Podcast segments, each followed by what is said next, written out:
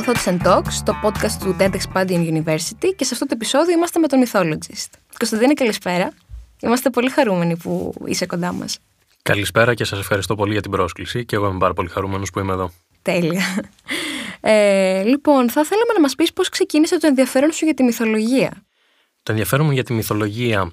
Ε, ουσιαστικά η πρώτη μου επαφή με τη μυθολογία έγινε όταν πέρασα στο τμήμα Ιστορίας και Αρχαιολογίας του Πανεπιστημίου Αθηνών και σιγά σιγά μέσα από την συνεχή τριβή με την αρχαιολογία και την αρχαία τέχνη κλήθηκα σιγά σιγά να μελετήσω τους μύθους που απεικονίζονται στην αρχαία τέχνη κάτι το οποίο έγινε πολύ πιο εντατικά όταν ξεκίνησα το μεταπτυχιακό μου, επειδή ήταν ουσιαστικά εξειδικευμένο στην κλασική αρχαιολογία, οπότε αυτή η εντατική επαφή με την τέχνη έγινε καθημερινή, ακόμα πιο εντατική, οι μύθοι έγιναν όλο και περισσότεροι και έτσι καλλιεργήθηκε ουσιαστικά και το ενδιαφέρον το δικό μου εξωσχολικά, ας πούμε, να το ψάξω το θέμα. Οπότε θα έλεγα τα τελευταία 5-6 χρόνια μέσα από τις σπουδές μου.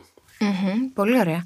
Ε, πώς πήρες την απόφαση να σπουδάσεις αρχαιολογία και οι σπουδές σου φαντάζομαι θα όξυναν το ενδιαφέρον σου για τη μυθολογία; Σίγουρα το όξυναν κυρίως για αυτό που είπα προηγουμένως μέσα από, τη, μέσα από την τέχνη γιατί στην αρχαία ελληνική τέχνη βλέπουμε απεικονίσεις μύθων στα αγγεία, στα γλυπτά, ακόμα και στα κτίρια και στα γλυπτά τα αρχιτεκτονικά, οπότε έτσι οξύνθηκε σίγουρα το ενδιαφέρον για τη μυθολογία.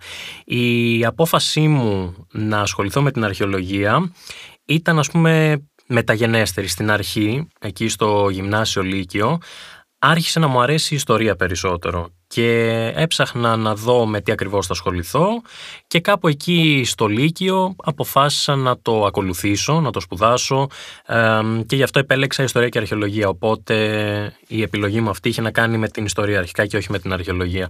Μέσα όμως από τα πρώτα κιόλας μαθήματα στο πανεπιστήμιο και χάρη στους καθηγητές που είχα στο πρώτο εξάμεινο που είναι πολύ κομβικό μπορώ να πω ότι άρχισα να αγαπάω την αρχαιολογία και έτσι μετά όταν ήρθε η ώρα να επιλέξω κατεύθυνση ήταν εύκολο. Μάλιστα, εντάξει. Πολύ σημαντικό το ότι υπήρχε σωστή καθοδήγηση σε όλο αυτό, από ό,τι καταλαβαίνω. Ε, πώς προέκυψε λοιπόν η ιδέα να ξεκινήσεις ένα YouTube κανάλι με θέμα τη μυθολογία; Και πιστεύεις ότι υπάρχει ε, ή θα υπάρξει κοινό το οποίο θα ανταποκριθεί σε αυτό; Η ιδέα μου ήρθε γιατί αυτό το εγχείρημα συνδυάζει κάποια πράγματα και κάποια στοιχεία που αγαπώ πολύ. Ένα από αυτά είναι η μυθολογία βέβαια. Ε, γενικότερα μου άρεσαν από πολύ μικρό οι ιστορίες, οπότε και αυτό είναι ένα στοιχείο που με τράβηξε στη μυθολογία εξ αρχής. Και επίσης μου αρέσει να έχω μία δημιουργική διέξοδο στην καθημερινότητά μου.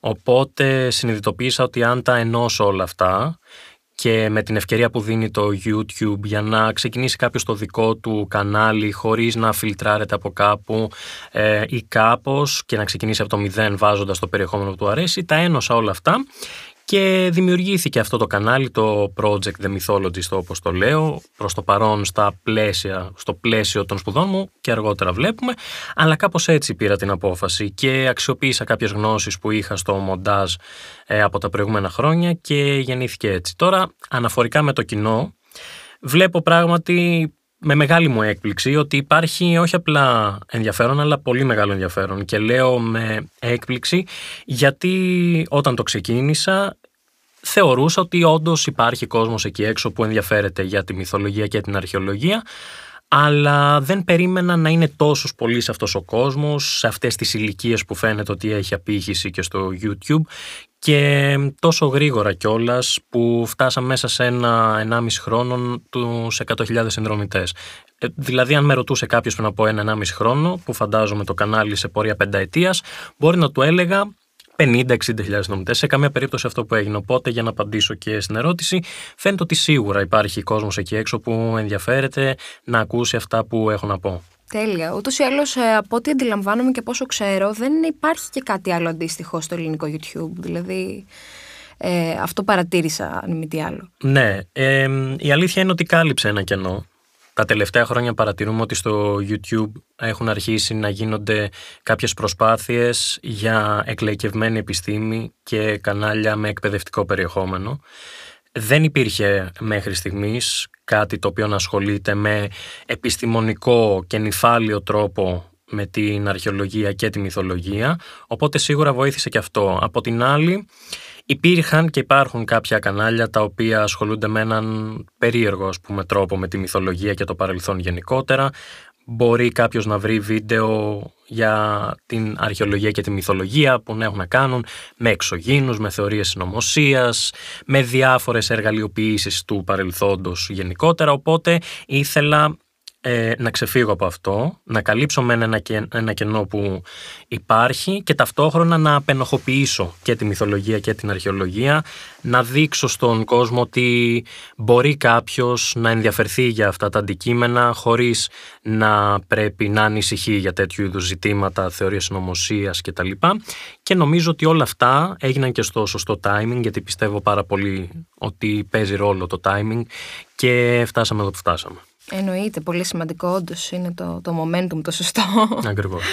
Ε, κατά πόσο πιστεύεις λοιπόν ότι οι μύθοι βγαίνουν από την πραγματικότητα ή πηγάζουν από αυτή; Οι αρχαίοι μύθοι μπορούμε να πούμε χωρίς να είμαστε σίγουροι ότι έχουν συνήθως κάποια φόρμηση από την πραγματικότητα.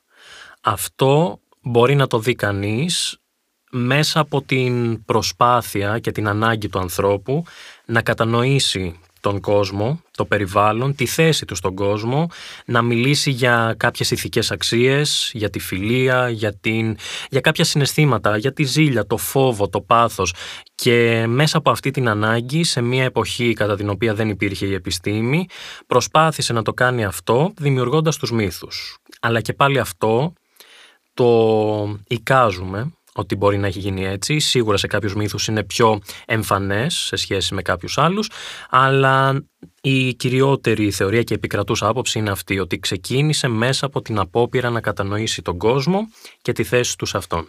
Θεωρείς ότι οι μύθοι πρέπει να ενταχθούν περισσότερο στην εκπαίδευση της νέας γενιάς; Και γιατί φυσικά; Θεωρώ ότι αν είναι να γίνει μια συζήτηση για το εκπαιδευτικό σύστημα γενικότερα, υπάρχουν πολύ πιο σημαντικά πράγματα τα οποία πρέπει να αλλάξουν άμεσα και δεν θεωρώ ότι η μυθολογία είναι ένα από αυτά τα ζητήματα τα οποία, με τα οποία πρέπει οπωσδήποτε να καταπιαστεί ε, το ελληνικό σχολείο και το ελληνικό εκπαιδευτικό σύστημα. Θα ήθελα να δω περισσότερη μυθολογία στο σχολείο.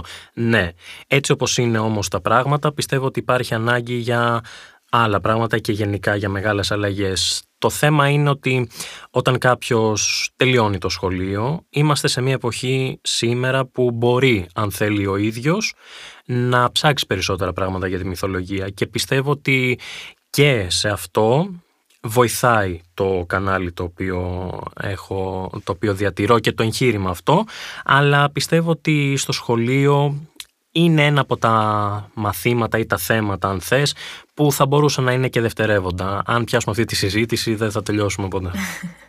ε, Παρ' όλα αυτά, πιστεύεις ότι ε, μπορεί η μελέτη της μυθολογίας, όχι ως μελέτη απαραίτητα επιστημονική, ε, να βοηθήσει ένα παιδί να αγαπήσει την ιστορία, είτε πρόκειται για το μάθημα της ιστορίας, είτε πρόκειται για την ιστορία ως ε, επιστήμη και ως ανάγνωση; Σίγουρα. Καταρχάς πρέπει να πούμε ότι μπορεί για εμάς σήμερα να είναι μυθολογία αυτή η συλλογή μύθων, ιστοριών, πεπιθήσεων κτλ. Αλλά για τους ανθρώπους της εποχής κατά το παρελθόν ήταν η ιστορία, όπως είπες, ήταν η θρησκεία τους, η παράδοσή τους και επομένως από επιστημονικής πλευράς μελετώντας τη μυθολογία μπορούμε να κατανοήσουμε καλύτερα το παρελθόν. Από εκεί και πέρα πιστεύω ότι ένα παιδί έχει πάρα πολλά πράγματα να κερδίσει αν ασχοληθεί με τη μυθολογία ήδη από πολύ μικρή ηλικία και υπάρχουν τρόποι για να το κάνει αυτό όπως βιβλία και τα λοιπά ε, διότι στον πυρήνα, στον πυρήνα τους οι μύθοι είναι ιστορίες. Δηλαδή αν αφήσουμε όλο το concept, το επιστημονικό και το αρχαιολογικό, ένας μύθος είναι μία ιστορία. Και ανέκαθεν όλους μας πιστεύω, μας τραβούσαν και μας τραβούν οι ιστορίες και πόσο μάλλον μια καλή ιστορία, μια ιστορία στην οποία μπορούμε να ταυτιστούμε με έναν ήρωα ή να δούμε κάποια πρότυπα για παράδειγμα και μιας και μιλάμε για μικρές ηλικίες ξέρουμε πόσο σημαντικά είναι τα πρότυπα για τη διάπλαση του χαρακτήρα και πιστεύω ότι υπάρχουν πραγματικά πάρα πολλά πράγματα που μπορεί να κερδίσει ένα παιδί αν κάτσει έστω και λίγο να ασχοληθεί με τη μυθολογία. Σίγουρα εννοείται, δεν το συζητώ. Παρ' όλα αυτά, υπάρχουν ακόμη κάποιοι οι οποίοι υποστηρίζουν ότι η μυθολογία είναι απλά μικρά παραμύθια, χωρίς κάποια ιδιαίτερη ας πούμε, εκπαιδευτική αξία. Ε, ποια είναι η δική σου τοποθέτηση πάνω σε αυτό, Νομίζω ότι από αυτά τα οποία είπα προηγουμένως, προκύπτει έτσι κι αλλιώς η μεγάλη σημασία που μπορεί να έχει η μυθολογία και σε επιστημονικό επίπεδο, αλλά και σε ατομικό. Δηλαδή, εξαρτάται το τι θεωρεί ο καθένας ότι είναι χρήσιμο. Δηλαδή, εντάξει, αντικειμενικά, καλύτερα να μάθει κάποιος μαθηματικά παρά μυθολογία. Οκ, το ακούω. Αλλά παρόλα αυτά, από εκεί και πέρα, αν μιλήσουμε για τη σημασία και την αξία της μελέτης της μυθολογίας στο επιστημονικό κομμάτι, δεν θα μπορούσε να υπάρχει η αρχαιολογία ή τουλάχιστον δεν θα ήταν το ίδιο αποτελεσματική μια αρχαιολογική έρευνα αν δεν είχε ένα κομμάτι μυθολογικό γιατί όπως είπα και προηγουμένως μιλάμε για μια προσπάθεια εξερεύνησης και κατανόησης του παρελθόντος και η μυθολογία μας δίνει πολύτιμα εργαλεία για αυτό. Οπότε επιστημονικά, αυστηρά αν το δει κάποιος, αρχαιολογικά είναι πράγματι πάρα πολύ σημαντικό να ασχοληθεί με τη μυθολογία. Από εκεί και πέρα, στην καθημερινή ζωή του καθενός, που δεν ξέρω αν έχουν κάνει όλοι το ίδιο λάθος να γίνουν αρχαιολόγοι, τέλος πάντων αν το έχουν σκεφτεί.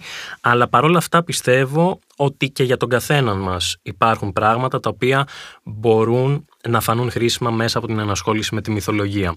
Μπορεί να γίνει σημαντική μυθολογία για τη ζωή μας, στο βαθμό που τη αρμόζει και στο βαθμό που πρέπει. Δηλαδή, αν κάποιος λατρεύει τις ιστορίες, μπορεί με έναν πιο pop τρόπο μέσα από το κανάλι μου για παράδειγμα ή μέσα από ταινίες, σειρές ή βιβλία να απολαύσει μια καλή ιστορία.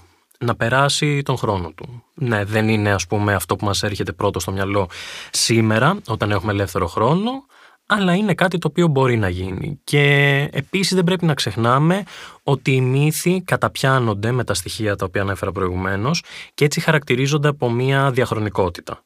Διότι αυτά τα οποία μας τραβάνε μας σήμερα στις ταινίες και στις σειρές που βλέπουμε, αυτή η συζήτηση για το καλό, το κακό, το πάθος, τη ζήλια, τον έρωτα, την αγάπη, το φόβο, είναι στοιχεία τα οποία τα βρίσκουμε και σε αυτές τις σειρές και φυσικά και στους μύθους.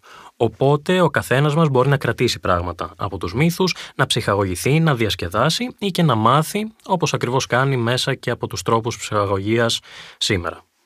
Σίγουρα. Είναι πολύ σημαντικό και το κομμάτι της ταύτισης, ότι είναι όντως ένα πανανθρώπινο, είναι ένας πανανθρώπινος κώδικας.